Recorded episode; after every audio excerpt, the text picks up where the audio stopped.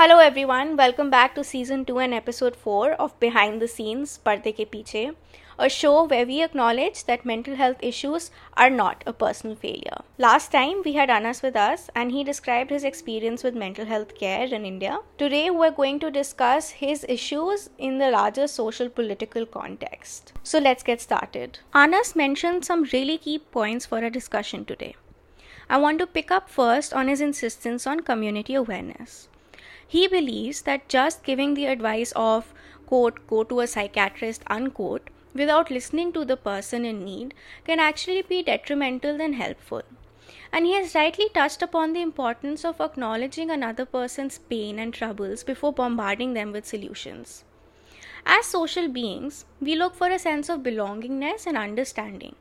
And the first response to someone being vulnerable is really important in how they might reach out or not reach out in the future. Thus, awareness of how to respond and provide an open space of healing for someone in need is imperative for each person. Another critical point of discussion is the use of quote unquote labels for mentally ill people. Sometimes being diagnosed can be an empowering part of healing. However, other times a label can cause distress to the person in the receiving end. It also depends a lot on how the label is given to them and explained. As mental health awareness is not universal and the stigma of certain illnesses may be internalized, if a label is not provided sensitively, a person can start internalizing harmful stereotypes about themselves. According to the Canadian Mental Health Association, quote, the lives of people with mental health conditions are often plagued by stigma as well as discrimination. Stigma is a negative stereotype.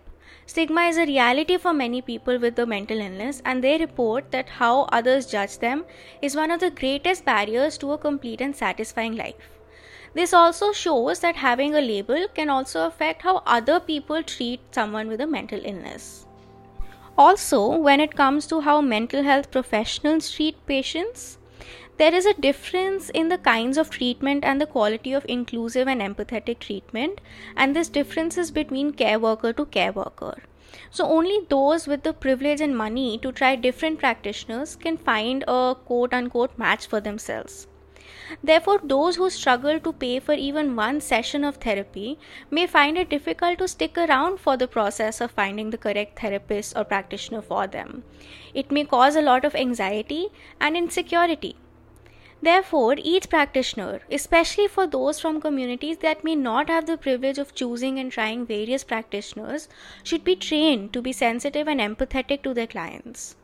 Dr. Robinson, in his paper, Dangers of Diagnostic Labels in Patients with Mental Health Issues, mentions, and I quote, I learned that instead of embarking on a particular therapy and working with the patient to a defined pattern, it is often more productive to simply step back and listen to the patient in order to guide them along a path to recovery.